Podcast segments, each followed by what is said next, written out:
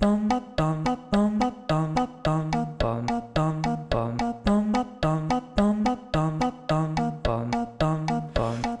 to the choir room. There's always room for you if you're a fan of Glee.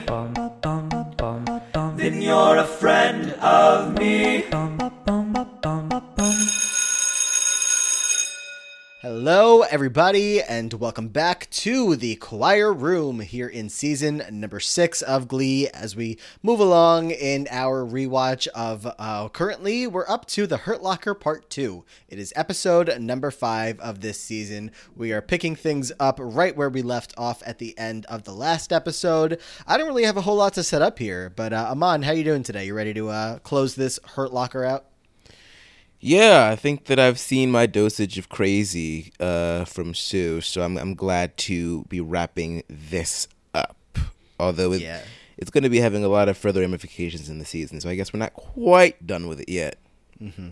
At least for this little uh, brief period of time here of this uh, little project they put together of the Hurt Locker just to kind of keep us moving in through season six. Uh, whether they landed it or not, we'll uh, continue to track as we move through this part two. But yeah, part one, we both had some uh, not, you know, the not the most uh, great ratings of the episode. I think we had a three and a three and a half, but I think this episode, at least for me, was a little bit better. And uh, I guess, well, initial, what's your gut instinct? Do you like this episode better as well? Yeah, I think so. I think, um, yeah, yeah, I do. I do. Yeah. Well, it's, I don't know. I really don't know, because now that I've seen both these parts of the episode three times, I, well, I'll decide after we're done talking about it. I'm not sure yet. Okay. Yeah, it's, uh, I, I personally, I do. I guess I'll save most of my takes for later on, but just, I like, I, you know, the last episode was like a whole lot of crazy, like a whole lot of like, what the heck is happening here? And this episode was a lot less of like the setup for that. And it actually, no, I, the way, the way that I phrased that made it seem like there was no crazy in this episode, which certainly that cannot be the case, uh, given what we're about to see go down with Klaine. But Uh, that was like a little bit more of a c- controlled crazy compared to the, you know, it, it reminded me of like the puppet episode of like, here we are, we are going all in on a ridiculous thing that's happening in this one episode rather than like little random scenes that was the last one, whatever. Let's just get into it. Uh, like I said, we're picking up where we left off. Curtains close on the Vocal Adrenaline crew, and Sue is here to inform all three teams that she herself will be judging the invitationals. Uh, Will is like, what? That's crazy. You, no way. Sue says says it's her school, her rules, which she's about to change. Uh, and Will, again, is going to jump in and be like, Sue, you can't change the rules after one team has already performed. She's like, sure, I can. Rule number one, this year's theme is old school. Rule, rule number two, there are no more rules. Uh, the Warblers are going to be up tomorrow and the New Directions the next day. Uh, they, nobody knew that this was going to be a three-day competition, and the Warblers are going to be vocal about that. They're like, where are we going to sleep? Sue says, well, I imagine you two are going to sleep inside one another. Uh, okay. Oh, wow. Killer line from Sue there. Uh, she says that she chose this order so that she could get uh, the New Directions a little bit more time to get some members and I guess make this a little bit of a fairer fight. Uh, they they need twelve members. It's the only rule that is uh, been consistent year after year, and somehow uh, we're always surprised when it comes back up and we need to hit that magic number of twelve. Uh, Kurt says, this is insane. We should all boycott. And Sue's like, no, Porcelain, each team is performing even if one show choir's director is kidnapped against his will, causing him to miss the performance. Just, you know, just in case that happens, you know, why would that happen? But just in case it happens. Because that's never going to happen. You're never going to be held against your will during an invitationals uh, competition. Well, I guess it is a competition now. Uh, in the middle of Lima, Ohio, that would never, ever happen to you. In the middle of McKinley High, never, never. What possibly could have could go wrong to cause something like that to happen? It just would be insane. Uh, Rachel's going to come up to Will, and she's annoyed that he didn't honor the deal to uh, have him throw the competition from Vocal Adrenaline's, you know, perspective and have them just flame out so that her kids would feel better about themselves. And he's like, well, I never agreed to it. And Rachel says, all right, then I guess we're just going to have to figure it out on your, on our own terms. That's, it is what it is.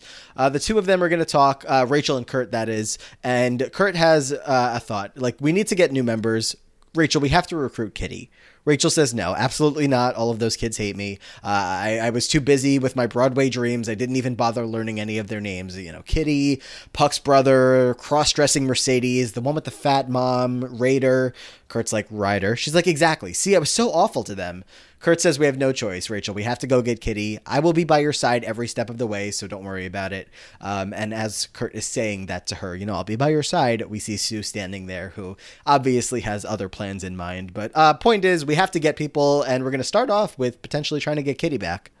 I don't know why Rachel vetoes it. I mean, if anything, Kitty is the one that would veto you, so you might as well go over there and grovel. And if she says no, then that's on you. But you can at least talk to her. You know she's talented. You know you've seen her perform. You know she can dance. She can sing. Ask. You know, like instead mm-hmm. of going after all these newbies that literally have never been in a glee club their entire lives, go for the the one alumna that is left. And it's not like all those kids that did hate you are still there. It's literally just Kitty. So. Right. I'm not really sure why she was so averse to it. I guess she just didn't want to be rejected. But I mean, even if you're rejected, you just you've been rejected by a a T V network. A lot I'm of sure people. You can be, you can handle being rejected by a yeah. senior cheerleader. yeah. Uh, Rachel is, uh, especially like she's recognizing the problem that she had in the past where she was awful to them. Like, correct your behavior and we'll try it again. I mean, if you were, like you said, if it doesn't work out with Kitty, okay, it doesn't work out, but you know, at least recognizing that you need to be better with these kids. This is your job now. Definitely, uh, you know, that's half the problem or half the battle right there. Uh, we're going to follow Kurt out. He's going to head off to Breadsticks, and him and Walter, who we just, of course, met in the last episode, are out on another date. Kurt isn't too sure what's happening here. Uh, he thinks it could be like a second date, but he, of course, is just going to blurt out and ask him. Uh, he's like, so... What what is going on here? What are we? Is this a date or is it not? Walter's like, do you want it to be a date? And Kurt thinks about it for a second and he concludes, yeah, I I, I guess I do want it to be a date. And they're going to toast to that, to their second date. Uh, Sue is going to come by as their waiter because, of course, she is. Uh, Sue is ready to take their order. She's wearing a Klaine pin right where, I guess, like usually like the logo for the for Breadsticks would go. But she's got a Klaine pin on. Kurt just puts his head down. He doesn't even know how to react. She says, good evening, gentlemen. My name is Susan, and I will be taking care of you tonight. Shall we start with something to drink? Perhaps a Shirley Temple in a sippy cup for Sunny. Or how about a chalky can of Ensure, enriched with calcium to fortify those brittle bones? Uh, now... Uh, she looks to Kurt. Is your great granduncle in charge of his faculties, or are you going to be feeding him? Because I'll I'll need to alert the bus staff that I might be changing an adult diaper. Uh, Walter speaks up. He's like, excuse me, I can hear everything you're saying. Uh, Sue, Sue turns to him and says, well, then allow me to personally thank you for being a part of the greatest generation. And she takes out of her pocket a Klaine pin for each of them, sticks it right onto both of them. Uh, she starts to uh, to con- continue. Here's a children's menu for baby and the early bird menu for old timer here, and yes, of course, we do have liver and onions. uh Kurt apologizes to Walter, but Walter's like, no, don't apologize, she's hilarious. Uh he's like, when you're as handsome as I am, very little's gonna bother you. And he turns to Sue and asks her just a simple question. May I ask how old you are? And uh she has to take in, you know, a little bit of a breath here before responding, thirty-four. Not thirty-four. Not thirty-four. You could have gone for a sensible fifty-four, like thirty-four, girl. Honestly, can y'all go somewhere else? Can y'all stop going to Breadsticks? Because clearly, Sue is going to do anything she can. To, she already fucked up Karofsky's date. Now she's fucking up your date with Walter. Y'all need to find another spot. Is Breadsticks even that good, or is it just cheap? It's probably just cheap. Probably, yeah, probably cheap. I mean, what was the uh, what was the place for you in your hometown? I mean, ours was Applebee's. I know that Applebee's has been like made fun of so much in the reality T V world because it was like an Applebee's. I mean, a, a Survivor reward, and people were like, Applebee's. Uh, Long Island is flooded with Applebee's, and it was the place to go for my entire time growing up. But what was yours? We had a bunch. Uh, we didn't really stick with one. I mean, we had a few regular spots, but we had, it really depended on what part of the city you were in. So, like, if you wanted to go to the south side, there was, like, this Mongolian restaurant that we loved. Or we would, sometimes we'd go to Chili's. We didn't really have an Applebee's. We'd have a T G I F Fridays. Um, sometimes we'd hit up a hibachi place and let them cook in front of you. We were kind of just hopping all the way around. Mm-hmm. I think t- something that was probably the most consistent, though, but I wouldn't really consider it a place for dinner. It was called The O. It was like this, um, it was short for Originals, and it was like this hot dog shack that was on the University of Pittsburgh's campus. It was like used to be, you know, a few decades ago, it was like really, really big and has like since kind of fallen out of popularity. But they would give you this big ass tub of fries. So like every Friday, Ooh. almost every Friday, we would go over there and just get this two big ass tubs of fries um, and split them amongst the five of us. But yeah, we were kind of just hopping all over the place. And did you guys do the normal uh, theater kid routine after the show? It was uh, straight to a diner? Yeah. Um, well, not every show. I think it would only be... No, no, no. Yeah, after... not, not every show. Yeah, I think it after it would be like after like the Friday or the Saturday show, we would go to um we used to go to this restaurant called King's, but then that shut down, and then it became I think it became Eat'n Park, which I don't think is in New York. I think it's only in Pennsylvania and Ohio. Yeah. Yeah, oh my god, I loved Eat'n Park. I want some Eat'n Park cookies now. Oh, I gotta ask my grandma to send me some. They make like these really cool sugar cookies. They're really, really basic. Like I feel like I hype them up, and every time somebody has them, they're like, "It's not that good," but it's just like the nostalgia of like being a Pittsburgh native, yeah. and you know, a sentimental value cookies. To it as well. Yeah, mm-hmm. It just tastes like home. Well, that's that's their breadsticks. So as much as we might uh, be a little questionable, uh, or, th- or th- we might be questioning why they go there so often, that's that's their place. So uh, that's that's where they are. Uh, Sue's gonna head off after this conversation and tell Walter she'll be right back with his hemorrhoid pillow. Um, we're going to follow Sue out of here as well. She's going to head over with Becky to the Hurt Locker, and she pops in a V H S tape where we see Klaine making out. Uh, she tells Becky their love is one for the ages, and uh, Becky's like, but coach, they're barely looking at each other. And Sue says, well, that's because their chemistry is so intense, Becky. If they were to actually make eye contact, oh my, the emotion would be just so much that they would have to disappear behind the nearest dumpster and just hump, hump, hump, hump, hump, hump. Uh, Becky is concerned. Where did you even get all of these video clips? Uh, Sue's like, I have cameras everywhere, Becky. Uh, but she's showing her some footage here of Kurt and Blaine singing Come What May, which, as you might remember, was from back in season four and happened in a dream sequence, which Becky's going to call out here and be like, how do you have footage of a dream sequence? How could you possibly film that? Uh, Sue tells Becky to shut up. You're ruining this, honey. Uh, Be- Becky's insistent, though. She's like, it literally looks like they don't even like each other. Uh, oh, sweet, simple Becky. You have so much to learn about love. Well, what are you talking about? I have a hot boyfriend. Uh, Sue says, look at them, Becky. Have there ever been two human beings more meant for each other? And yet somehow hackneyed circumstance and a pudgy ex-bully have somehow gotten between them. I need to get these two into a small, confined space where they're forced to gaze into each other's eyes. And then, Becky, the stinky frottage will commence. Frottage. I just hate that word so much. I really do. Okay, Sue. Okay. Uh, I, I, I mean, I guess... I guess if, if all else fails, this is like the next recourse of action. I get it. But I'm glad that Becky is sort of like becoming the voice of reason that so many characters have been in the past. Like she's like, I got my hot boyfriend now. Like I'm tired of your shit kind of Sue. Like why is there a dream sequence on the screen? What's going on? It, it, it, it, like it, I feel like you're going like, if Becky is having to question your actions, Sue, I feel like you've gone off the deep end because usually Becky will follow you into the fire. Through the fire. To the river, to the wall. But she's over it.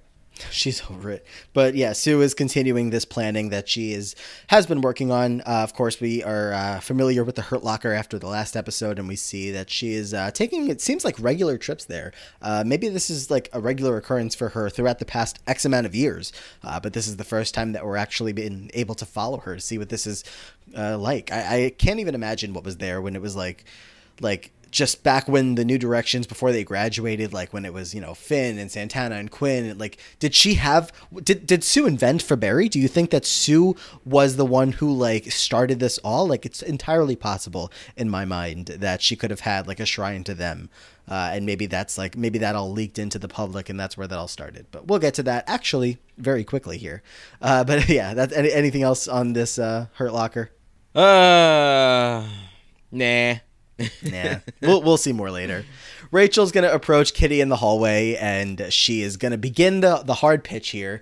Uh, Kitty, hi. Uh, Kitty, you're okay. So your name is Kitty Wilde. You were named after a Bruce Springsteen song. You don't trust newspapers because you think they lied about Watergate. You once beat up a mascot at a Little League softball game for trying to start the wave. Uh, you say that your favorite color is Jesus. You prefer Triscuits over Wheat Thins, and sometimes you don't wear underwear. But I got that last one from Artie. So uh, qu- uh, she's going. She's going to give her a line back here, Kitty, uh, and say, "Are you trying to pick me up? Because if you're going to go Leslie with a cheerleader, I think the world's kind of rooting for you and Quinn Fabre." I could watch that over and over again, but we don't have to linger on her for too I long. I bet you could. I certainly could. Um, I, I think we don't have to linger on it for too long. I'll wait until uh, one of the normal people in the world comes back onto the podcast that I can uh, freak out over that line with, because it just is not going to get its proper justice today. But y'all know how much I appreciated that line. I'm glad that the writers are acknowledging the Faberry shippers. I'm glad that they are, but I just need for y'all to understand that that's all that they are doing. They are not saying that it is canon. This oh, it's is a canon. Complete break breaking of the fourth wall here. Mm-hmm. Like it's Glee breaking always the wall does. To introduce the canon of Faberry. Okay, well then, the how universe. Come we never get any real Faberry content? We did all throughout that. Seasons one through four, three. Are you high? No, it's there. There's footage. There, it's all there. Go back and watch it.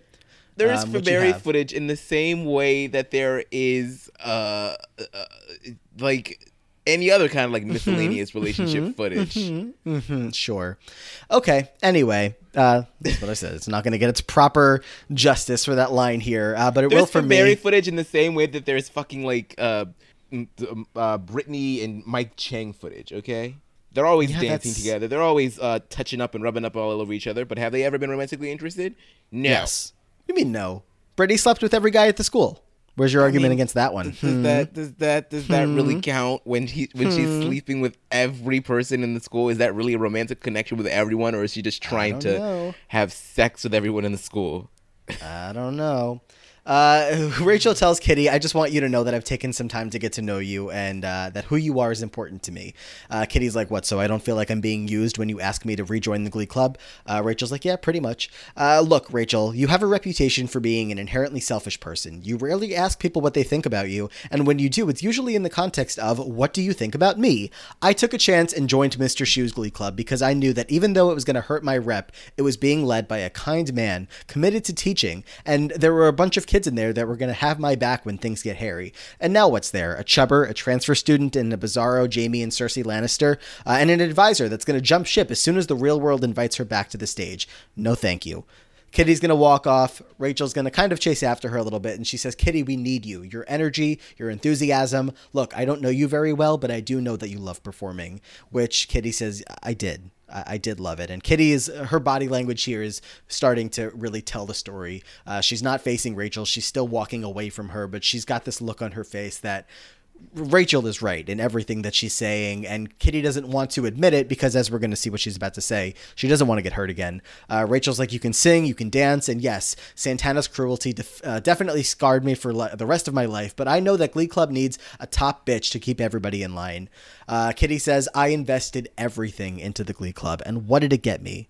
They all deserted me. The only reason that I'm still here is because Sue needed me for the Cheerios. I miss singing, I miss dancing, and the feeling of being in the choir room. But I know Sue, and I know you, and I don't want to jump back in just to have my heart broken again in a couple of weeks when it all goes away. Rachel tries to, to pull her in one last time and say, look, Kitty, this is real, okay? I'm not going anywhere until my job here is done and the Glee Club is back in McKinley permanently. You have my word. You come back and we'll see this through together. So Rachel is is really putting in the work here to get uh, to to make this happen with Kitty, and I think that that's the right move. I think that she's right. Glee Club needs a top bitch, and there's nobody else for the job other than Kitty. She's already been there. She loves performing. I think Rachel is one hundred percent right in this pitch, um, but I, I appreciate the growth in this character of Kitty that we have never really seen, you know, too much detail into her uh, before outside of just Kitty's a bitch, and now we're seeing how much this meant to her. So overall, I enjoy this. Yeah, I mean, poor old girl's been through the ringer, and a lot of this aggression really should be saved for Sue. But, I mean, Rachel is not without fault here either. I mean, in terms of, like, making her feel like this could be a real possibility. I mean, they all I mean, they all know how Rachel has been, and I'm sure they were able to witness her epic flame out um, from Hollywood. And so to Kitty, yeah, it's like, are you just here because you're trying to make yourself feel better? You're trying to relive a bit of your your your glory days as the as like the lead vocalist of the New Directions, and once you once we do everything that we can to build you back up, are you just going to leave again? Like, that's not cool. Um, but at the same time, Kitty, like, Rachel didn't do this. Like, Rachel did not end the arts here. Sue has been trying to get rid of the Glee Club since its inception, okay? So you have to believe at some point that this these kids, I mean, the, the Glee Club is here. Like, Rachel put her money where her mouth is, literally. She literally put money on the line down for this. Even if she does leave, it'll be picked up by somebody. Like, the Glee Club is back, okay? So if you want to sing and you want to dance and it's your last year, you better do it. Mm-hmm. Take this opportunity now. Yeah, and it really trips me up that this is Kitty's senior year. I think I've been talking to you about this before, that, like, the time jump is so confusing uh, of just, like, she was just a sophomore and now snap our fingers and, you know, graduation happened, and then all of a sudden that whole year goes by, that it just, it feels like she's a junior, but she's a senior, and I'm just uh, having a hard time processing. But uh, she's, she's yeah, like you said, this is the time. It's time. It's time to begin, isn't it? I get a little bit, bit. Now I want to go back to season five. Been, I admit, season. F- well, that is season. No, that's season one. That's season four. That's season five. Is that season five? Yeah, no, that's season Blaine four. and Blaine and Sam coming out of uh, when they're in New York together, and they're. No, that's season that's... four. When when Blaine is singing to uh, Kurt to get the fuck out of there. Huh? Remember? It's the season four premiere episode, the new Rachel, when he's like, Kurt, you can't be here. You need to leave. And so he sings that to him. Glee, it's time. What am I thinking of then when Blaine and Sam are in the middle of Times Square? You're yeah, you're right. You're right. You're Sorry. Think- oh, Blaine and Sam, you're thinking of uh, Best Day of My Life. Uh, but then there's, a, yeah. there's a similar performance with, at the beginning of season five with Blaine and Kurt, where they sing uh, that Beatles song. Gotcha, get yep. you into yep. my life. Yeah, those are really you're similar. Right. Uh, glad this wasn't the uh, Glee Trivia podcast, because that's a point away for me. Well, yeah, if this is a precursor for that, I guess you guys can put your money down on who might come out on top. hmm, we'll see about that. Well, yeah, so Kitty and uh, Rachel, we'll see how that ends up. Uh, Blaine is going to uh, show up over at McKinley. Him and Kurt are going to run into each other outside of one of the faculty bathrooms that Blaine is apparently using because he's always wanted to use it. Um, he's just so excited that now he's able to. Uh, the Warblers are about to go on in the auditorium, so the two of them are going to head uh, head back over there together. As they're walking, they look over and they see a sign for a brand new elevator with a sign that says "New Elevator to Auditorium." Uh, they don't really question it much, even though, you know, the two of them have been around this school for how long now. Uh, all of a sudden, a new elevator pops up. They don't really question it or anything, so they're just going to walk right on over. Kurt's like, oh, of course, they get a new elevator right after we graduate. All those years of carrying everything up the stairs, such a drag. Uh, were you were you here when we had to fight for that ramp outside? And Blaine's like, oh, yeah, that was weird. Uh, so the two of them end up inside the elevator. Just small talk. Are you excited to watch the Warblers perform? Oh, I am. Yeah, they're really good. How are the New Directions? Oh, you know, they'll get there. Uh, the two of them are inside the elevator now. Door closes. They're like, oh, what a weird elevator. Blaine is like, is this, oh my God, is this a bathroom inside of an elevator? Uh, the doors are closed at this point, and they realize we are not moving. Uh, they're freaking out. Oh, just press the buttons, uh, the, the doors, try to, to open the doors. Uh, they're not opening. Uh, uh, quickly are going to begin freaking out here as uh, no buttons are working. Nothing is happening. They're screaming, hello, hello, the door won't open. Uh, they are completely locked inside of this elevator, uh, and the lights go out. Uh, then they uh, slowly start to pop back on. Uh, as I mentioned, yeah, they quickly realize, Amon, this is not quite an elevator, which makes sense because when the fuck would they have built it? I don't know how she built that overnight. I mean, if Sue, I mean, if she's thinking about retiring, she could, you know, at least open up a show with H G T V, something, because the talent is there. She can mm-hmm. flip the houses and shit like that. Like, because building an entire fake-ass elevator, I'm here for it. I'm here for when, it. We're we're gonna get into, you know, what happens inside this elevator shortly, but like when I think of season six, I think of a couple things. One is coming up in a, in a few episodes from now. Uh, I don't want to spoil it in case anybody's watching along for the first time. Um, but I also just have this picture of Kurt and Blaine in the elevator. Like that's my season six memory that stands out to me. Uh, probably I not think a good I'd thing. Have to agree. Yeah, it's definitely something that sticks out to me too. Yeah, so uh, quite ridiculous here. We'll get back to them in a bit. Uh, Sam is going to find Rachel in the auditorium. They both do not know where Kurt is. Uh, he's not answering any calls, any texts, or anything. Sue is going to take the stage and say uh, she's just been informed by the head warbler, whose name is Tristan or Crispin or Montague or something annoyingly fey, uh, that their coach is currently missing, which, of course, is a shock to us all. Blaine, our hopes and prayers are with you, but the show must go on. Ladies and lady boys, I give you the Dalton Academy Warblers. And the Warblers are going to hit the stage with uh, back-to-back performances here for their invitationals uh, performances. We've got My Sharona, followed by You Spin Me Round Like a Record. My Sharona.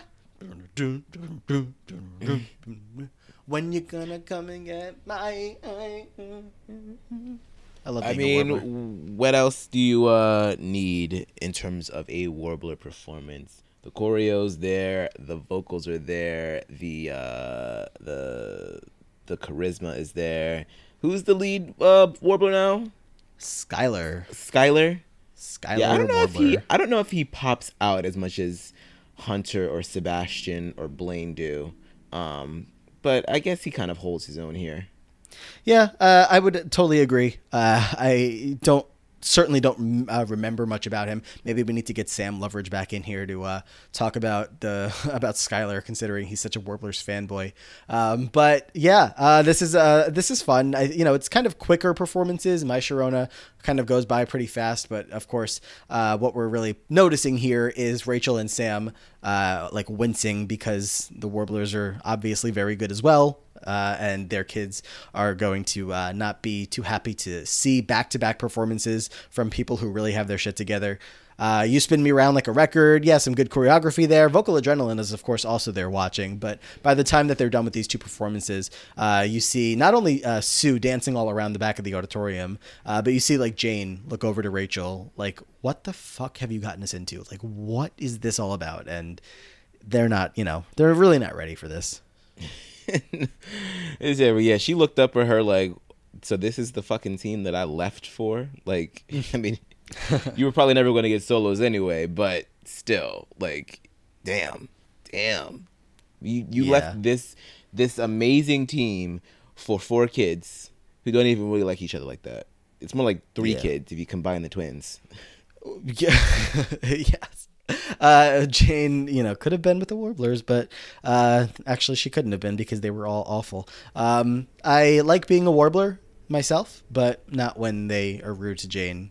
But that w- I would have had to be there to be the voice of reason in the room and stand up for her. But I can't really blue skidoo my way into this universe, so not happening. But maybe Halloween, who knows?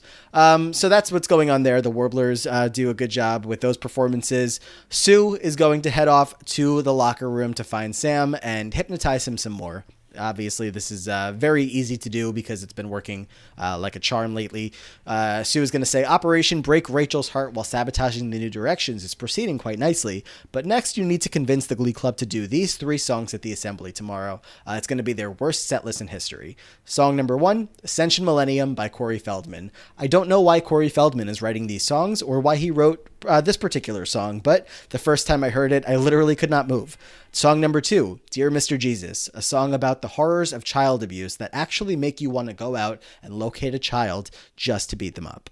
Song number three, Justified and Ancient from Tammy Wynette and K L F, uh, that is hands down the worst song ever written. Sam's like, you got it, Sue, and he is going to head off to find Rachel. Um, any knowledge of any of these three songs, Amon, I feel like, uh, personally, I don't. I think this is just some kind of like inside joke from the writers, but unless you have uh, any otherwise thoughts on them. I just looked at Dear Mister Genius is an genius. Dear Mister Jesus is genius. A nineteen eighty-six child abuse song turns into radio phenomenon. What the hell are the lyrics to this song? Actually, Dear now I'm Mister curious. I... Dear Gen- I keep saying genius. Oh my God. Yeah, why do you do Dear Mister Jesus lyrics. In, in the name of genius we pray. Amen. Uh, Dear Mister Jesus, I just had to write to you. Something really scared me when I saw it on the news. A story about a little girl beaten black and blue. Jesus thought I'd take oh. this right to you. Dear Mister Jesus, I don't understand why they took her mom and dad away. I know they didn't mean to hit with wild and angry hands. Tell them just how big they are, I pray. Please don't let them hurt your children. We need love and shelter from the storm. Please don't let them hurt your children. We need. We, won't you keep us safe and warm? Dear Mister Jesus, they say she may die. Oh, I hope the doctor stopped the pain. Oh, my goodness. I don't want to read this anymore. Wow. This is horrible. How did this become a hit? Well, did it? I well, don't know. The, the, I, that's what I'm saying. I don't know anything about these songs. So, like, if anybody out there does, I actually might be a little curious. Uh, if you know anything about, like, why these songs were highlighted by Ryan Murphy, if uh, you were around when these songs were out, please feel free to drop us a line. Let us know uh, what the big deal was about these, because it doesn't I have just, a Wikipedia uh, page. For good reason. Gosh. Yeah. It was like a deep pull here. But uh, Sam's going to head off to find Rachel to inform her about these songs. Rachel's on the phone with nine one one filing a missing persons report because, you know, her friend Kurt didn't show up to work today. Hi, yes, my name is Rachel Berry. Oh, yes, that was my T V show. Yes, I've taken acting classes before. It, you know what, sir? That is very rude of you. And uh, h- hello? Uh, hello? Uh, guy hung up on her, but... Uh, shout out to him for uh, making Rachel's day, or the opposite of making Rachel's day. Sam shows up. Uh, he is uh, Rachel's still freaking out. Have you seen Kurt or Blaine at all? Relax, Rachel. They're probably just the sheets and things registering for their wedding. Uh, she's like, no, they're just friends now. What are you talking about? And Sam says, no, they're endgame, just like us. And to prove my love, I'm going to guarantee you an invitational championship. He hands her all of the sheet music from Sue. Uh, she's looking at it. She looks at all three songs. She's like, Sam, I, I don't know any of these songs. He says, oh, you will. And as your future husband, I demand that you do them. He goes in very quickly for a kiss. Oh, God, you're hot. Uh, Rachel, of course, takes a step back. What? What is wrong with you? He's like, I'm crazy in love with you. She's like, Sam, you told me two days ago that you were in love with Mercedes. He's like, that old hag. And he goes in for another kiss. She snaps her fingers at him. And of course, that kind of breaks him out of this trance. She's like, Sam, what do you like? What what is this? Look, it feels really good to have a guy be into me right now, but I just have so much going on. I need my friends. And honestly, you're starting to freak me out a little bit. Uh, Sam apologizes. He's like, okay, yeah, I, I'm really sorry. I didn't, I don't even understand what's going on with me lately. I have these really big gaps in my memory, like even bigger than normal. Uh, I promise it's not going to happen again. Whatever you want me to do, just let me know. I'm here for you. She's like, well, can you help me find Kurt? And also, I mean, if you want to get in my good graces, I could use some help finding new members of the Glee Club. And he says, all right, I'm on it. Uh, and Sam, I'm sorry, I- I'm not using these songs. It might be a huge mistake, but I have to start trusting my own instincts. And he's going to head out, but, uh, that that uh, hypnotism is still working its magic, and uh, Rachel is just like, what the fuck are you doing? Like, what is going on? Uh, I, I mean, I'm glad. I mean, I feel like this was never going to work because there was no there was no way that Rachel was going to take any of these songs, regardless of whether or not Sam was going to kiss her and seduce her. Like, those songs are mm-hmm. crazy. Um, yeah. But thank goodness she snapped, because if she wouldn't have snapped, I don't know what would have happened. Would Sam would still be trying to kiss her? Like, what what was going to happen if he didn't snap out of it? It's kind of a scary thought. But, uh, yeah, this uh, I don't know what she did with this spe- specific hypnotic trance, but it seemed ten times more aggressive than the other one. Mm-hmm. Yeah. Mm. Uh, like, Sam, you literally just told me you were in love with Mercedes. And he's like, that old hag. I'm like, how dare you? My Sam Sadie's wow. radar was like, I want to reach through the screen and slap him, but... Uh, okay. You know, catch this these fire tweets, Cordover Street. Catch these, right? catch these tweets. Like, just, just, just Matt, calm down. This is Sue doing this. This is uh, like the way that he even comes in. He's like, no, Klaine is endgame. I'm like, ugh, Sue is literally like beating this into him. Uh, but whatever. So that's that. Uh, we are going to head back over to the elevator because we really need to see what's going on in here. The boys are still banging on the walls, trying to get out. Uh, Kurt's yelling at Blaine, stop that. No one can hear you. Blaine's like, why don't you just use your phone? Call somebody. And Kurt's like, I can't. It's at four percent. Actually, no, it's dead. Uh, they're going to argue about that. Like, oh, I told you charges. I told you to stop charging it every night. It's going to ruin your battery. Blah, blah, blah. Uh, there's no recep- reception in the elevator anyway, so who cares? Blaine is just getting so frustrated. Well, you know what? At least we have a bathroom. And Kurt's like, yeah, I am losing my mind. We have to find a way out of here. Uh, as they sit there in their misery, a door in the elevator is going to open up. And not the door they're looking to open up. A little tiny trap door from uh, the opposite end of the elevator from the actual door. And we're going to see some smoke emerging. And out comes what, Amon? Jigsaw. It's like a... weird looking paper mache demented miniature version of Sue in the tracksuit on a tricycle. no, no, let's like process what you just said because it takes a second uh, to imagine that. Yep. No, that really happened. Yep. That did.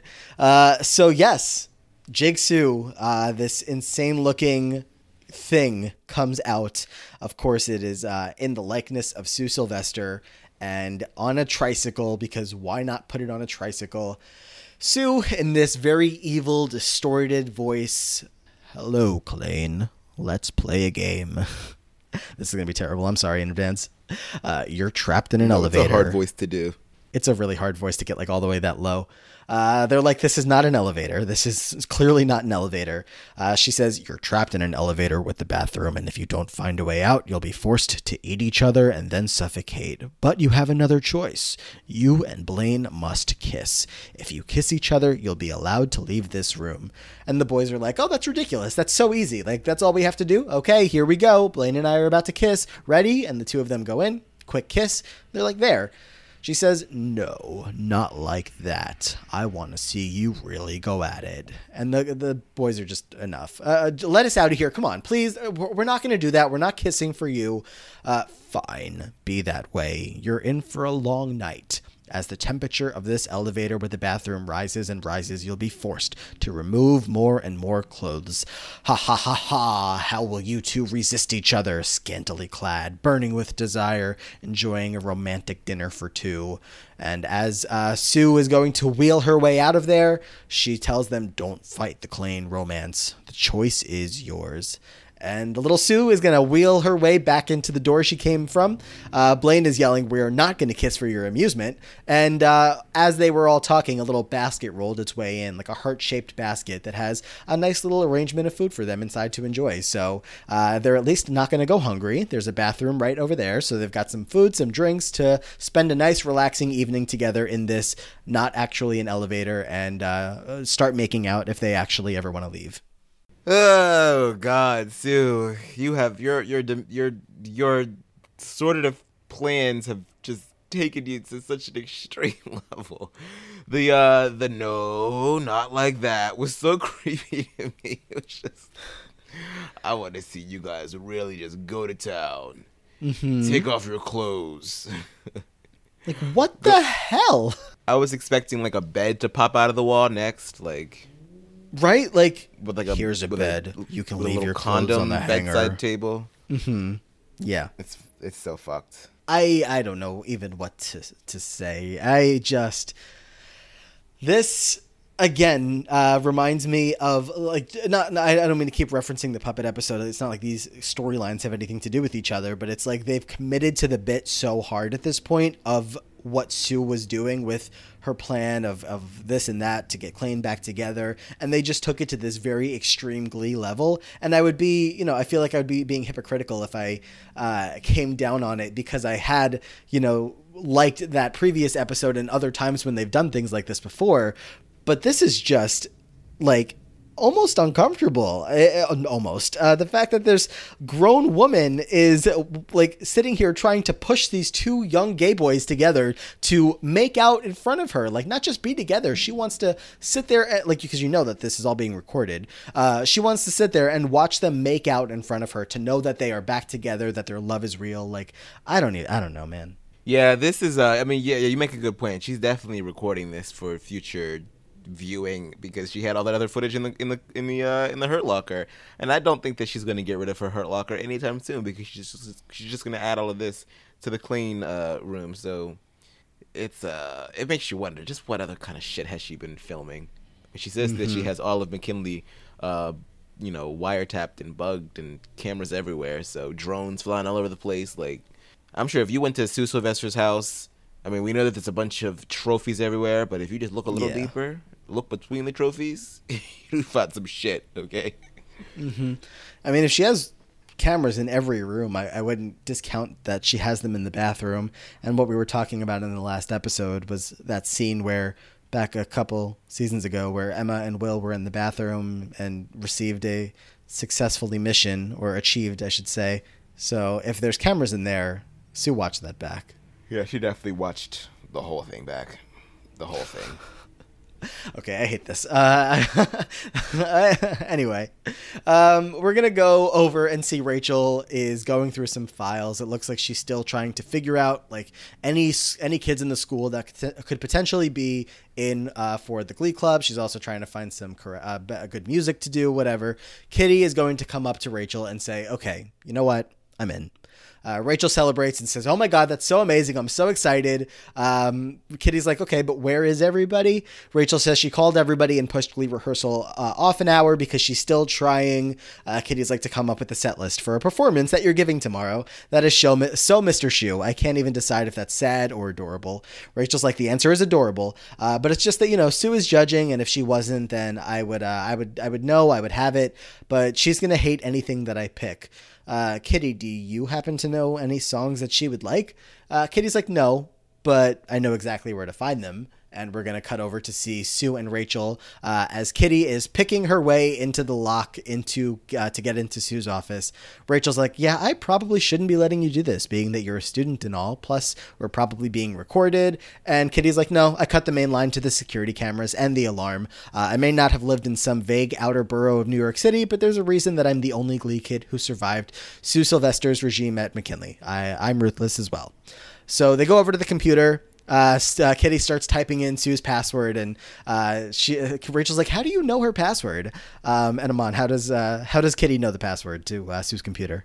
She has been giving Becky, bribing Becky with some uh, uh, some what is it? Some Mexican or some Nicaraguan? Yep, some smuggled Mexican Twinkies that Becky is all in on. She's got a thing for uh, third world snack cakes made with real sugar and animal shortening. And the scene of them uh, exchanging there over in the bathroom and just swapping under the toilet or under the uh, the stalls. And uh, that's that's how they've been making this all go down. Uh, Rachel's like, I don't even want to know what Thunderbolt and sixty-nine means. Uh, that's her password, but uh, she hasn't changed it in years. Okay, so what exactly are we looking for? Uh, Kitty says that Sue has a secret playlist of songs that she is so emotionally emotionally vulnerable to that they are hidden in a uh, secret encrypted part of her password protected folder that only she can access, um, which... Kitty also has the password too, and Rachel's like, how do you have that one as well? Uh, and this time is where we see the Nicaraguan uh, ding-dongs that get exchanged here. So Becky is just ruining Sue. Like, I don't think I've ever had ding-dongs before. Um, I'm sure I have, but not enough times to remember what, what they, they taste like. Yeah, I guess. Like, I, I feel like I remember them being at like my preschool, but I don't uh, know. I don't remember at all.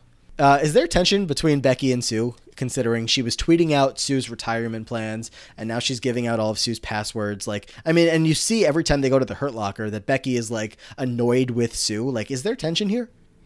I don't think there's tension. I think that Becky is just easily bribed.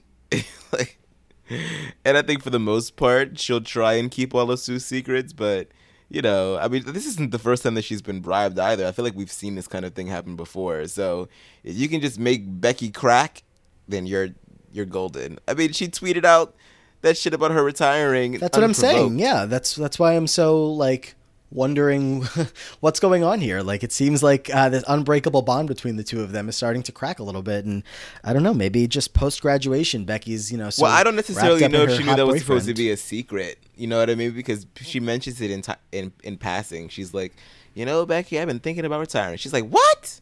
She probably tweeted it right then and there. We just didn't. She probably tweeted it when she told her to go back to the Lacar in the last yeah. episode. Mm-hmm.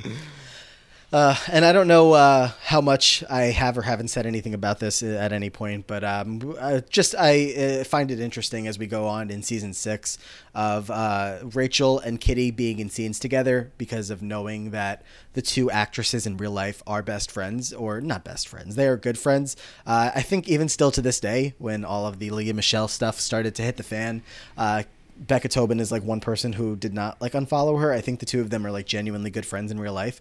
Um, so I always wonder like if that's a reason why Becca Tobin was like kept around on the show a little bit later on, uh, why they have some more scenes together than you might expect. Because if, you know, Leah's like, I want to work with her. Then Ryan's like, okay, Kitty, get in there. Yeah, definitely. I mean, we've seen reports of the two of them being, uh, being pretty, pretty close.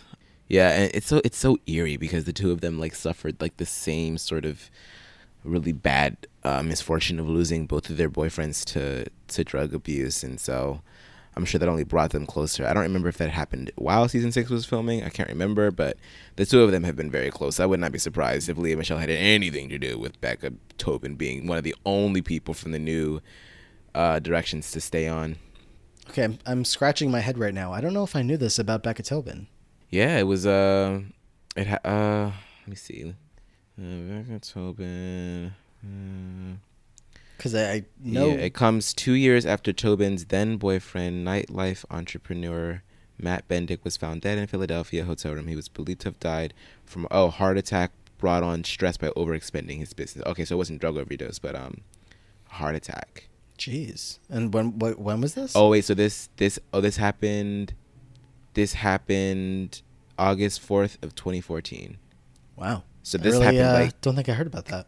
It happened almost like a year after um Corey. Yeah. So that probably brought them really close together. Yeah, I wouldn't be surprised. But yeah, Leah's been on Becca's podcast uh, that Becca does, the the Lady Gang. She's been on a couple times. Uh, I've uh I think I listened to both times. I don't remember. Whatever. Um, but yeah, so the two of them are friends, and I just thought that's worth flagging up here. As uh, this is not going to be the first time, and or uh, sorry, this is not going to be the last time in season six that uh, they have some scenes together where it's like, hmm, interesting. Um, we're going to go over to the locker room. We see Sam and Spencer together in there. Uh, Spencer's apparently hanging around really uh, late or early. Is it nine o'clock a.m.? It's got to be a m, right? I don't know. Is it a m or p m? a m? I think yeah. so. He's like, dude, it's almost nine o'clock. Whatever, not important. Uh, Spencer's like, well, now that Beast is gone and you're the coach, I assume that I'm going to be starting quarterback, so I've got to be ready, right? Sam's like, yeah, actually, I kind of changed my mind about that. Spencer's, of course, pissed off. He's like, what? You told me I was going to be starting. Like, what, what are you talking about? And Sam's like, well, yeah, you have the arm for it, but uh, quarterbacks are leaders, not cowards. Uh, Spencer's like, you calling me a wussy? And Sam's like, yeah, actually I am. I'm calling you a wussy. Uh, don't think that I haven't noticed you skulking around the Glee Club or uh, coincidentally reading a book just outside the choir room during rehearsal. Spencer's like, I'm walking a tightrope, man. I, uh, I've got no wiggle room. I got to be tougher, stronger, and more manly than everyone on the team. If they smell even a little bit of gay on me, I'm not their teammate anymore. I'm just another homo. Uh, Sam's like, dude, that's not even true. Okay. Times have changed. Spencer says, if I, if I want to join the Glee Club, everything that I've worked so hard for is completely ruined. He's like, so you do want to join? Spencer's like, of course I do. I'm a freaking rock star, man, but I'm stuck singing and dancing alone in my bedroom because I don't want anyone to think that I'm gay. Um, and we'll get to that in a second because I'm confused about that. I just thought that Spencer came into this season saying uh, everybody knows that I'm gay, and now he's like, I don't want anyone to know that I'm gay, so we'll put a pause on that uh, internalized homophobia. And uh, Sam is like, look, man, every movement needs a leader, someone to step out into the light and say, uh, hey, this is me, this is who I am, this is what I stand for. I get it, high school is tough, but you can do this. And uh, they're going to lose their judgment as soon as you lose yours. Uh, I-, I got your back here, dude, and look right up there. You see that that jersey right up there, Finn? He was one of my best friends, and he was the quarterback here. When he joined the Glee Club, it changed everything in here forever. You have to pick up right where he left off. I promise it'll be the best thing to ever happen to you. So a solid pitch from Sam, but yeah, Spencer's got his own issues he's uh, working out here, which again, he's young, so I understand that he's having this battle, but it still sucks to see. Yeah, it sucks to see, and it's like kind of like why I got into him on the first episode, like, because this was what the true motivation was. I mean, you're going around telling the Glee Club that they suck, but really you'd love to join, but you don't want anybody to know that you're gay, but you, because you want to have control over your own perception, which everybody does. Everybody cares about what everybody else. I mean, we're socially wired to behave that way, to, to care what other people think. But I, so I get it. But at the same time, you can't, you have a certain level of privilege where you are allowed to sort of like walk in both lanes, and so don't shit on one lane and then act like you want nothing to do with it um when you're in when you when you're in that lane. Like, it doesn't make any sense to me. I feel like that that's just very toxic behavior, and it just contributes to to even more homophobia. It's like, what are you teaching your straight counterparts in, uh, that, you know, watch how you behave? You know what I mean? Like, are you just going to reinforce their own shit because you can't even accept your own? Like, I, it's like, and I understand it because, like, like you said, he's young, right? But people have to understand the level of privilege that they have and how that's going to affect others. Because mm-hmm. that's the only way that we ever move forward. Yeah. Yeah, so, uh, so, you know, Sam is, of course, saying the right things here. Like, you need to drop your judgment and then everybody else can drop theirs. Because if you're sitting out here like, you know, I need to make sure I'm manly and straight, then everyone's going to be like, okay, uh, here is Spencer is all manly and straight. Like, uh, this is something I guess we should, you know, praise about him. But if he was just going to drop things and be himself, like everybody else seems to do around McKinley, and everything just works out fine, well, for the most part, uh, then, you know, Sam's right. Like, y- you'll be fine. So just... Drop just it, take some inspiration. Be gay. I mean, you done already just told everybody anyway. Gay. Right. So I don't really see the problem here. But uh, point is, we're uh, working on recruiting Spencer to join. Got to get some extra members in here. We'll see if that works out. Kitty is going to show up at the choir room the next day or whatever day.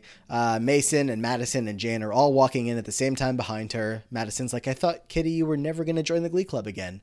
Kitty says, well, someone has to stop you from marrying your brother.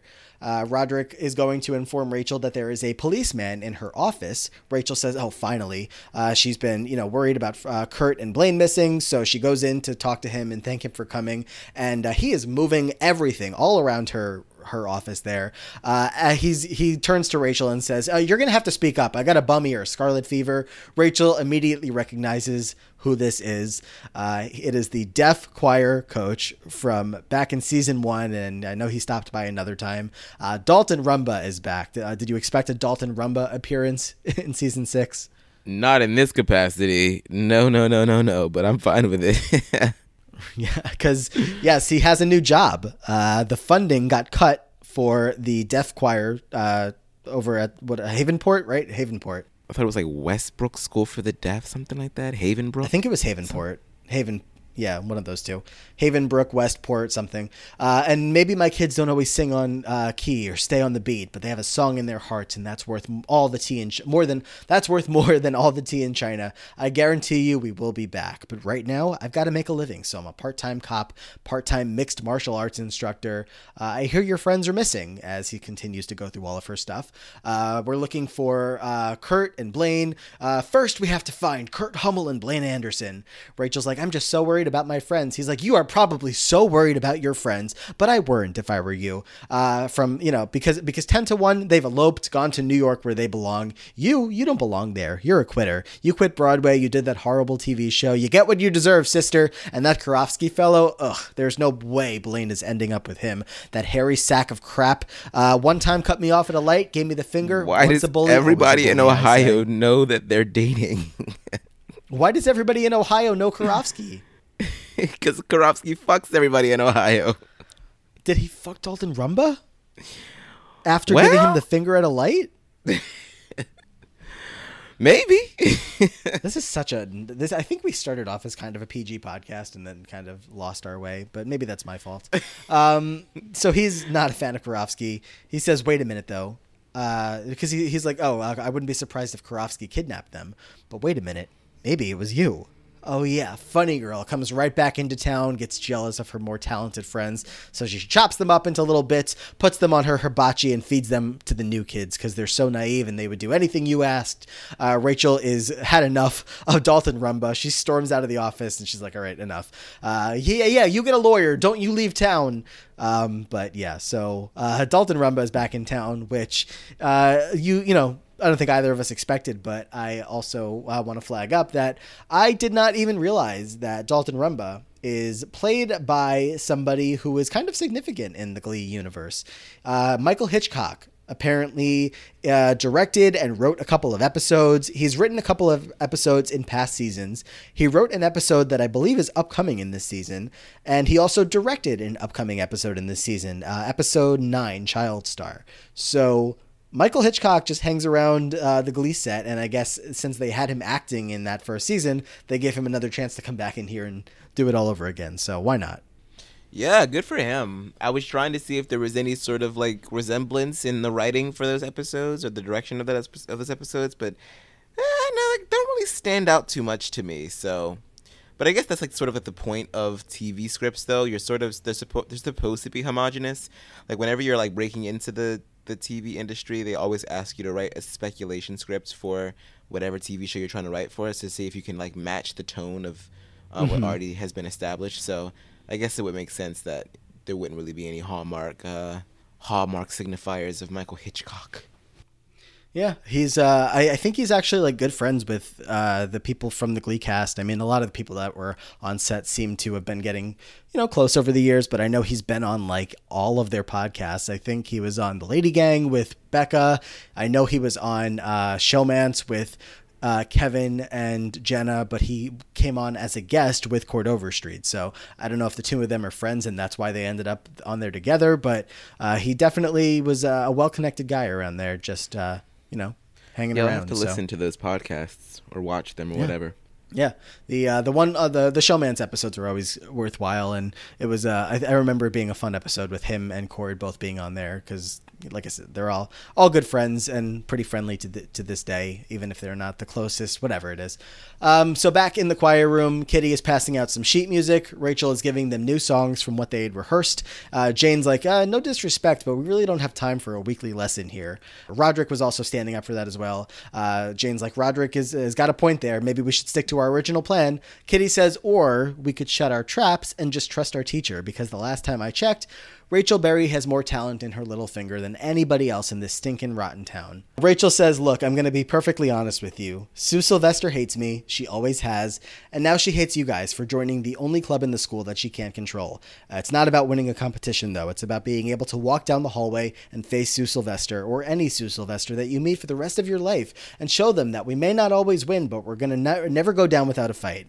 Uh, if you guys want to quit, I guess now's the time. You're probably going to have an easier experience at this school if you do.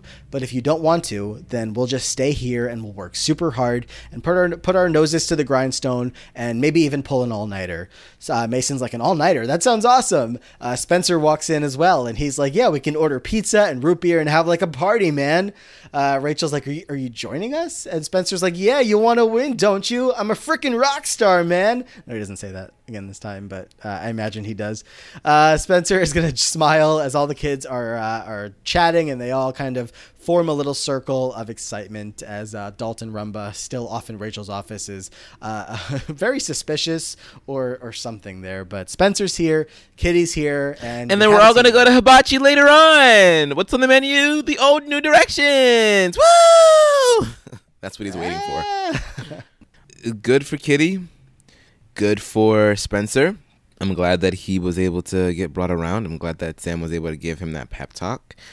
It does seem like a bit of a, a really stiff turnaround, but I guess if Sam was really bribing him with being the quarterback, then I guess, you know, kids will do anything for an mm-hmm. ounce of popularity or status at school. So, hey, join the team, buddy. I just hope that he's able to fucking learn a thing or two and not, you know, carry that like chip on his shoulder for the rest of his life. Like, unlearn all this bullshit now so that you are not being one of these toxic ass men uh, in these streets later on. Not only just not for other people, but for yourself. Like, that's a lot of mental stress on yourself. Like, let that go. I know it's hard, yeah. but better now than later. Because the the older that you get, the more set in your ways that you become, and then it's just it's over. It's over. So learn it while you're young. This this is a good start here, this team that we have of uh, the six. I mean, we still need six more, but uh, it's definitely a start. Uh, this is a, a solid crew. I I know, literally we'll do not into... remember who the fuck gets added to this team. Well, I remember one of them because that one was just very outlandish, and I can't wait to get to that episode. Mm-hmm. But I literally can't remember the other five. Like, who the hell is in this damn club? If you think hard enough, you'll remember exactly how things play out. But I'm really trying, to... and I cannot remember, and it's insane because I've seen this season at least twice. Oh, okay. okay. Yeah, I knew it would click eventually. No, but that's only, uh, that's that's only one other. I, I still need four more. Oh, no, Amon, I really don't want to spoil anybody, but like, don't spoil it. Maybe maybe maybe I'll say it and then cut it out. No no no no no no no no no! Don't do that. No, it'll be funny. If I, so because if I if I can't think of it, then I I deserve to be in the dark. No, it's. Okay, fine. Whatever. Okay, it's going to hit you in a few minutes, and you're going to go, oh, in the middle of uh, something else. Okay, we're going to go back to the elevator. We see that the uh, sign that was there is now taped off, and it's out of order. Uh, so, obviously, the uh, people that are meant to be trapped are trapped. Kurt and Blaine are just hanging out in there, killing time, playing games. And as Sue predicted, the clothes do seem to be coming off. So, yeah, they're just laying around bored. Uh, Rachel is getting her kids ready to perform. Will's going to show up and the two of them are going to talk. Look, Rachel, I get that you're mad at me, but I have a job to do, and that's coaching Vocal Adrenaline. She says, I'm sorry, I was totally out of line. You were right. You were just doing your job, which, by the way, is a lot harder than you made it out to be when you were teaching us. I know I'm not your student anymore, but you taught me a very important lesson in being a teacher, which is that you have to be devoted to your kids. And he says, well, between you and me, it's a lot harder to be devoted to kids that I don't particularly like. Uh, well, how are your kids doing? Are they ready? And we see, because Rachel's with the kids, like they're on stage getting ready to go on. She says, yeah, they're good. Actually, you know, I'm kind of dying over here. I just, I want them to be good so badly. I, I don't know. It's, you know, weird. I, I kind of just want this part to be over with. And Will says, no, no, no, no, Rachel, you have to enjoy this. Enjoy the beginning and the not knowing and the, the first steps with them, because one day, years from now, you're going to be talking to one of them and you're going to be amazed by the man or woman that they've become. Um, the two of them are going to hug, and Will says, but I am still a little bit upset with you. I mean, all I did was put the uh, best team that I could on that stage. You're the one who started in with all these dirty tricks, like sending Sam to steal my mail. Rachel's like, I didn't do that. And they, of course, realized at the same time, it was Sue. Y'all are there because of Sue. The invitational happened because of Sue. Why would y'all think that she would stop there? Y'all thought after dealing with fucking four years of her bullshit, y'all thought that she was going to stop at inviting you guys to a surprise invitational to fuck up the New Directions? That's where it ends with y'all? Really? uh, but yeah, Sue's here as well. He tells her to appreciate Sue. A good nemesis only makes you better. So... glad it took them that long to uh, realize who was behind it, but whatever.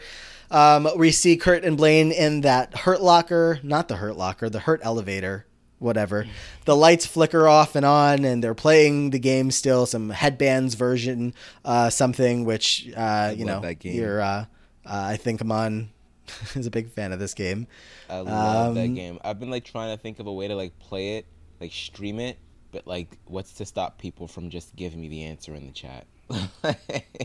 And how would you Nothing. Not see yourself on the video screen? You just close I that window, I guess. Yeah, I wouldn't. Yeah, I just wouldn't look at myself. That would be strange. Um, yeah, I don't. Uh, I don't have strong opinions on this game. My only uh, every time I see it is I just think of being in Disney, which happens a lot. Uh, all my thoughts are related to me being in Disney, but because uh, if you go on like any line for any ride ever, and people are playing this game to pass time, and I don't know. Not for me. When you go, to, when you go to Magic Kingdom, do you take the uh, the ferry? No. I take the buses from the hotels.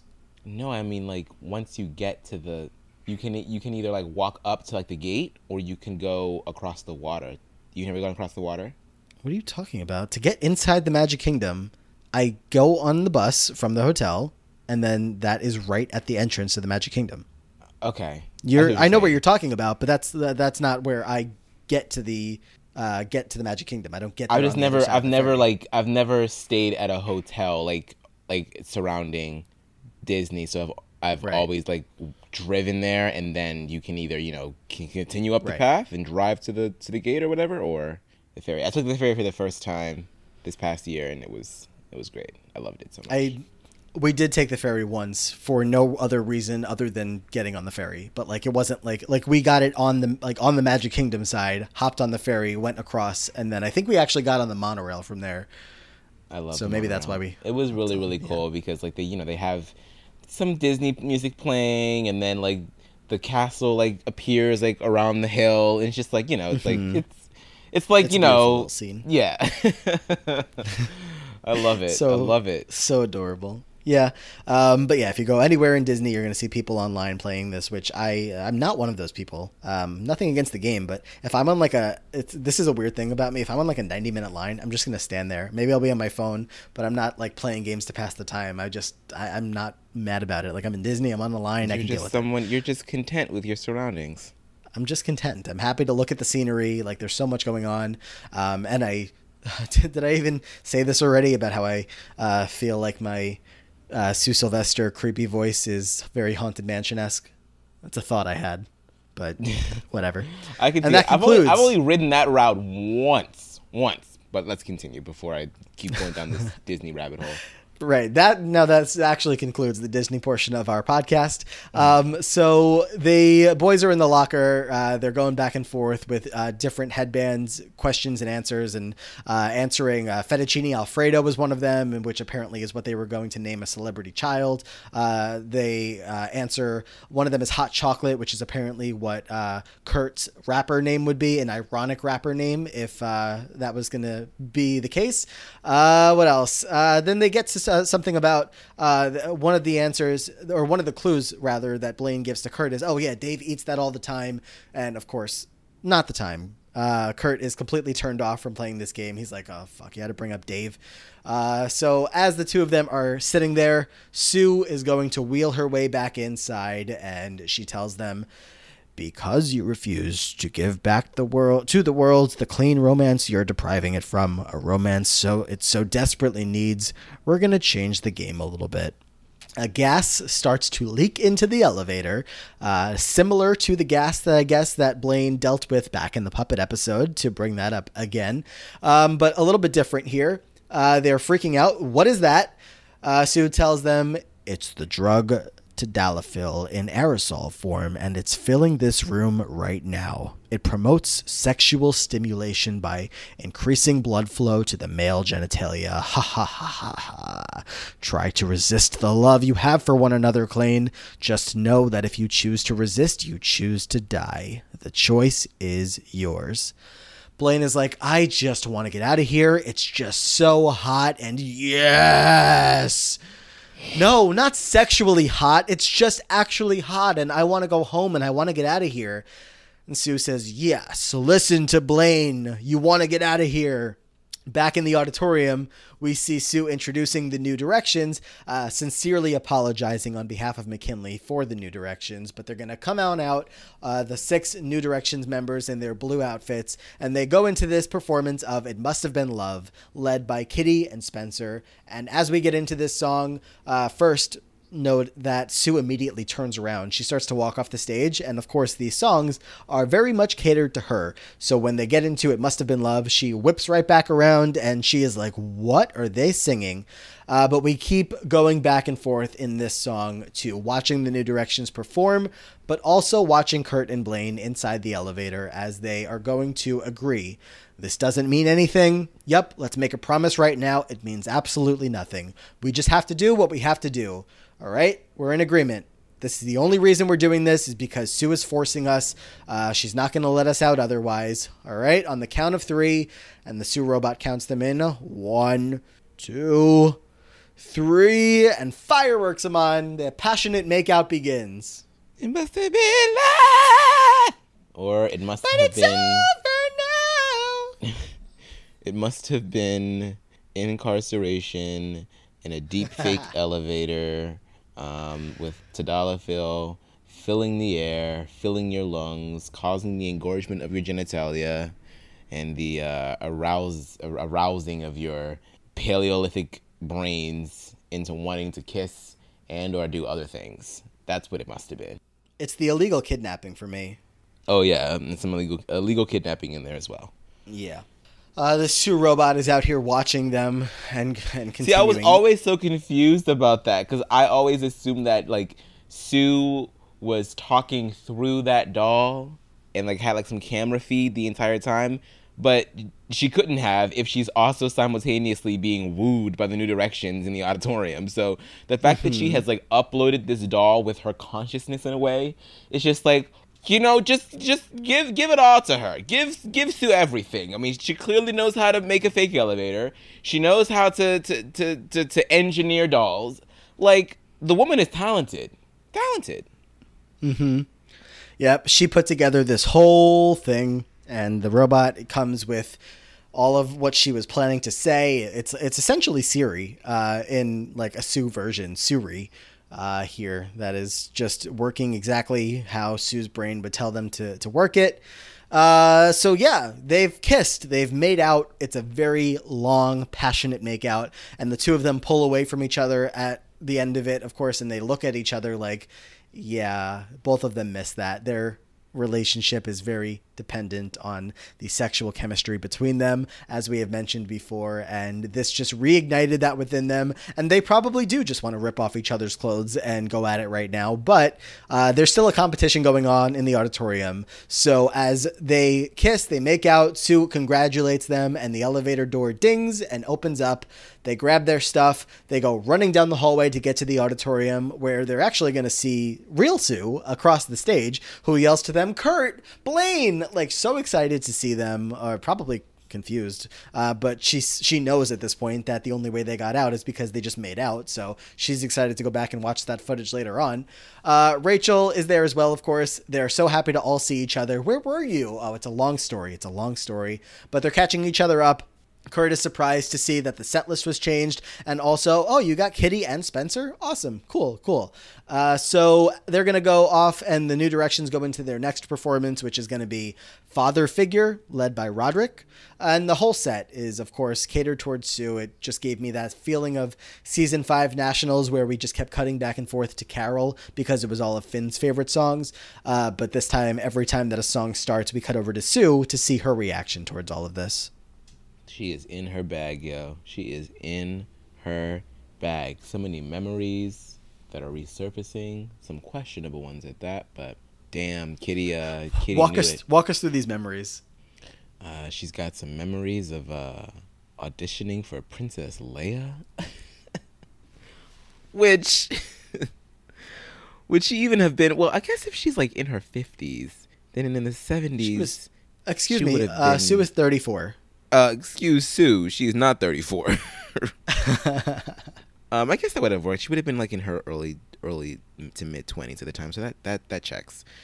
Also, she is experiencing the loss of uh, Biden, of uh, what's the other guy's name that lost to Obama? Uh, Romney. There it is, Mitt Romney.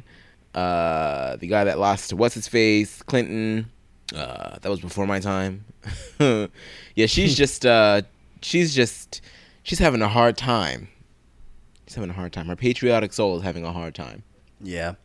So she's having a rough time there uh, with all of these different memories. Uh, it's really affecting her, really hitting her deep. All of her emotional triggers. She's like, how can this be? Uh, Blaine also rejoins the Warblers in the crowd. Uh, the New Directions are all going to, you know, during this number, they grab their mic stands and they march on forward to the front of the stage to sing all together. Will Schuester also, of course, is there with uh, Vocal Adrenaline, and he's like jamming out in his seat, enjoying them singing. Uh, when they're done, he claps for them. But they're going to go into this final performance because, of course, every other competition or every other competitor gets only two songs, but the New Directions get three. Uh, they're going to go into their final number here, All Out of Love. Sue takes a seat. She is so drawn in at this point. Her face is filled with all of the emotion. Mason and Madison are really going to take the lead on this last song. The classic New Directions, sitting on a stool, singing a song that always works out really well. And that's not even a bit sarcastic. It really just uh, is their bread and butter. Uh, Sue is even singing along to the song from her seat in the auditorium. Kitty looks back at Sue at one point and has this smirk on her face. She's like, I, I did that. Yeah. So... Uh, All Out of Love is going to complete this set here, and all three of them I'm I really do enjoy. Uh, it's going to be tough figuring out a, a favorite later on, but good stuff here. Yeah, um, they clearly should lose based on. Um, I mean, I know I'm a choreo queen. I love to see some movement. I love to see some. I need spectacle. I need some show. I need some zest to my performances. Not saying that every song deserves that. Like, you certainly can have songs that don't need all that, but like. When you compare this performance with the other ones, it's like, uh, uh, but, you know, they went for the uh, emotional jugular here. So yeah. That's going to give them a, a huge leg up. Know your audience. You know, I guess that's that's the, the, the, the core ingredient that the other teams were missing. They didn't know the audience. Mm-hmm. Yep. Uh, Rachel is enjoying the performances as well. She's watching from the wings. The kids all do sound great together. Uh, can't deny that. She even smiles off because she sees Sam jamming out in, in the audience on his own. Uh, he's like having a good time, and she's like, oh, look at how cute he is. Uh, but Sue's hysterically crying at this point, and everybody is happy with how that all went. Sue's going to go over to announce the winners of the Invitational. In third place, and just not doing a good job at all, the Dalton Academy Warblers. Blaine is like, what are you, what? Not doing a good job? Okay. Uh, the, so they, they go over and the, the Warblers get their third place, uh, very crummy looking ribbon, which I'm confused about. Like, well, I guess we'll talk about this in a second, but like, I'm surprised the Warblers got third because they went after the rules were changed to be the correct uh, criteria for songs. So the Vocal Adrenaline went before that happened and they still somehow beat the Warblers, but okay. Uh, the runners up and the winners of this bedazzled bowling pin that Sue found in a dumpster, Vocal Adrenaline. Will's going to congratulate well, she Rachel. Fuck, she, I feel like she doesn't fuck with the Warblers because Blaine and Kurt refused to get back together, so she's like, okay, well then fuck the Warblers. Yeah. So probably, yeah, uh trying to get Blaine to come back over here. Uh so Vocal Adrenaline in second place, and in first place, I don't know how they did it because they were singing on stools and singing in unison, but from McKinley High, the New Directions. Singing in unison. I don't know why she said that. Were they not? Mm-mm. There were all singing sorts of harmonies up in there. I'm all out of love, I'm so lost without you. I knew you were around me for so. Like singing, so singing in unison um, uh, implies that there are no harmonies and they're all singing the same notes, and that's just not the case. But whatever, Sue. I see. Uh, Kitty grabs the trophy from Sue, even though Sue is a little hesitant to actually hand it over to her. But uh, she brings it back, and they all celebrate. So the New Directions have won. So w- what would your final ranking have been if you were the actual judge of this performance? No bias in- in- included. Vocal Adrenaline, the Warblers, New Directions. All right. I'm uh, on board with that exact ranking. I think uh, even with the rule change mid-competition, Vocal Adrenaline knocked it out of the park. The Warblers had their stuff together, and the six members of the New Directions were great, but it's probably third place. So is what it is there. Will is going to come up to Clint backstage, and he apologizes. He's like, I know you feel disappointed. It's it's not always about winning, though. Uh, Clint's like, come on, please. You screwed us, Schuester. You care more about your little uh, prodigal troll, Rachel Berry, than us. I'm a senior, and this matters to me, so you better watch your back. It's an invitational.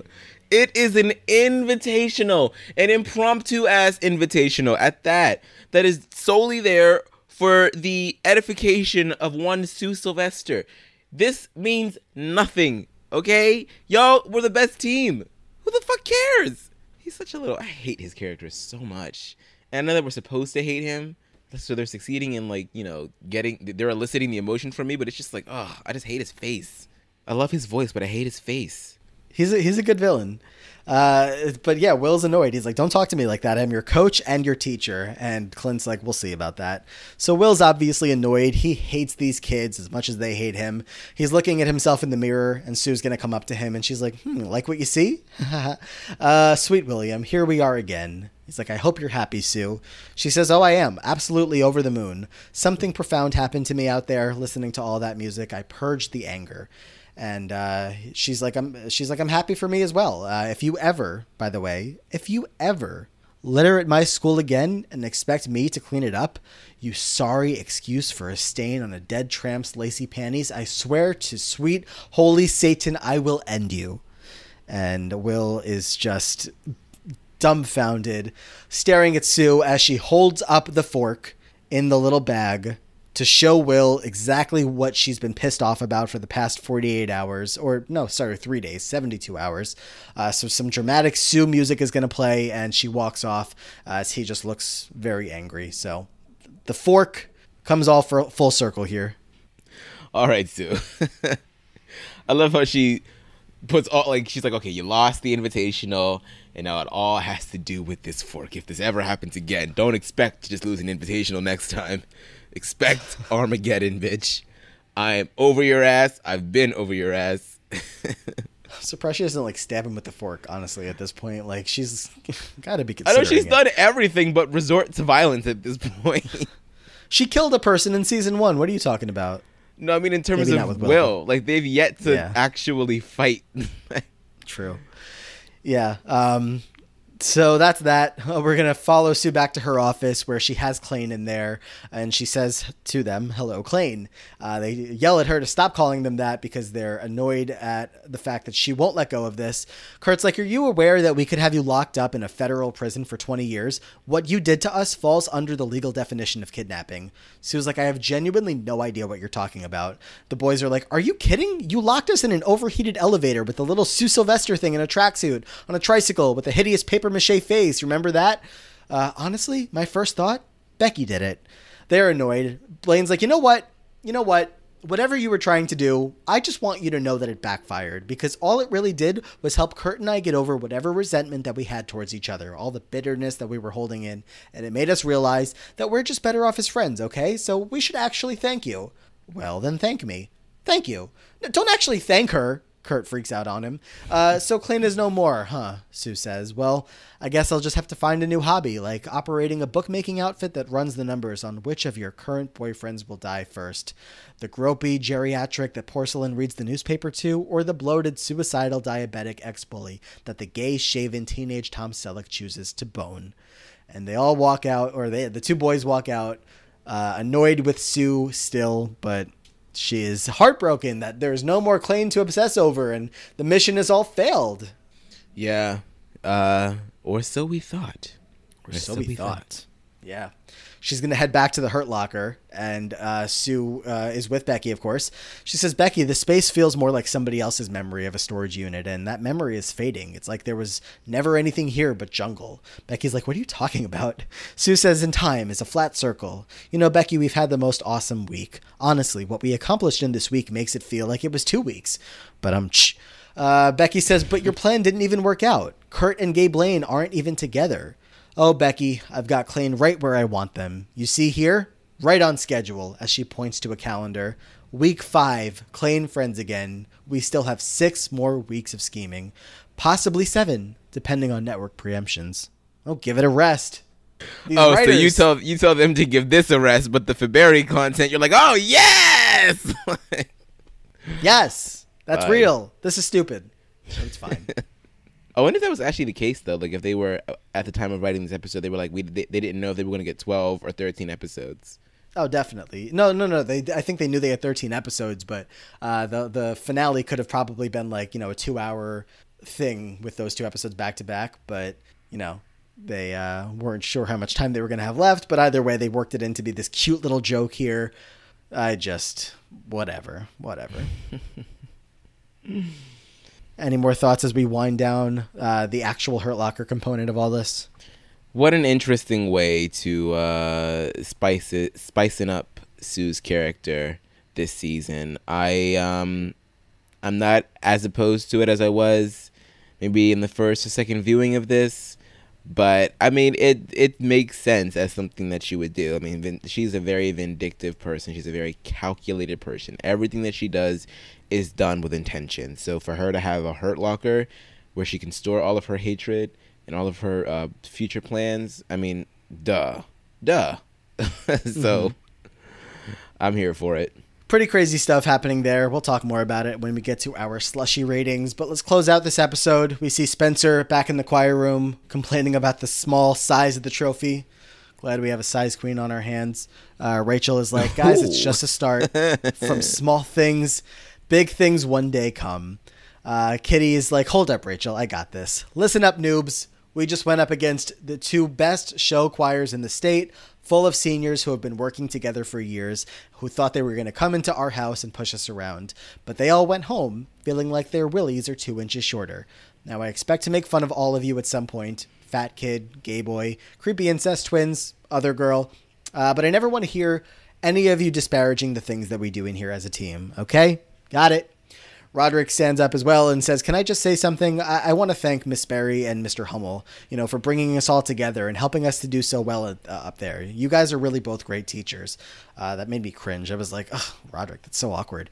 Uh, but Rachel's like, thank you. very much. As your teachers, we just want to say how proud we are of you guys. I mean, we, I never would have thought coming back here that I would be able to step onto a stage without disintegrating into a puddle. But thank you guys so much for... And before she even finishes, we see Madison and Mason off whispering about how Rachel makes everything about herself.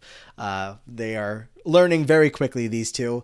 Uh, but Kurt says, it's just the beginning, guys. Everybody put your hands in. I'm going to lead you through an ancient Glee tradition. All right. On the count of three, give me an amazing Kitty. Count us in. One, two, three. Amazing. amazing. Yay. Yay. Yeah.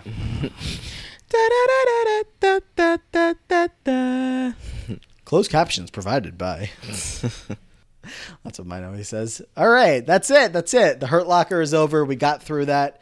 New Directions are forming. We'll see if they can keep it together. Maybe get some new members. Uh, yeah, I think that's it for the episode. You want to uh, pick out some favorite songs? Let's do it. My Sharona, You Spin Me Round Like a Record, The Warblers, It Must Have Been Love, Father Figure, and All Out of Love, New Directions. All right. And why don't you kick us off? Which of these five songs? It was a, a strange episode of songs. I mean, it was like the way that things, I guess, usually go down when you get to a competition of only being competition songs. But like, I don't know. It didn't, it felt strange being in this exact spot. Either way, what was your favorite? I think I'm going to go ahead and give it to My Sharona. Uh, I feel like it was the perfect opener, and it was a very high energy number, which I appreciate. Um, and I don't really be giving the Warblers a lot of love on the show, and I feel like I feel like they deserve it this episode. Hmm. I would have uh, expected you to pick out a uh, a song that highlighted a certain Billy Lewis Junior a little bit more, but maybe not. You know, maybe, but no. All right. Well, if you're not going to, then I will. Um, I'm going to go with All Out of Love there at the end. Uh, the, the New Directions, they sound great together. Uh, Madison and Mason taking the lead in on that one. So I will cover that one as my favorite song. But uh, the Warblers numbers were really good as well. So some love over there to My Sharona. Not mad about it. But yeah. I do love me some Billy Lewis Junior I'm just waiting on that one song that I know that he sings later on. And I'm not going to spoil it for anybody. But whew, man, I'm into it. I'll get you, let me get you a wet towel so we can move on. Uh, slushy ratings. We gave the last episode, you gave it a three. I gave it a three point five. How are you feeling about part two of The Hurt Locker? Um, it's kind of more or less the same. You know what? I think that maybe I enjoyed this one. Maybe just a smidgen bit better. A smidgen. So um, you said I gave the other one a three? Yes. So I'll give this one a two point five. All right. two point five for you. Um, I also enjoyed it better, and I gave the last one a three point five, but I actually feel more uh, warm feelings towards this one. So I'm actually going to end up being, I guess, a nicer grader than you for once, which is a, a nice change. Um, not not by much, but I'm, I'm going to give it two slushies. So you're two and a half. I'm giving it two. Uh, yeah, it's, it's weird. It's strange. Uh, I talked in the first part of The Hurt Locker about it. It feels a little bit like the, you know, show was kind of giving up on itself, but you know, just kind of considering it a little bit more, it was kind of one of those, like, why not? Let's do something ridiculous and silly to right. keep the audience talking, I guess.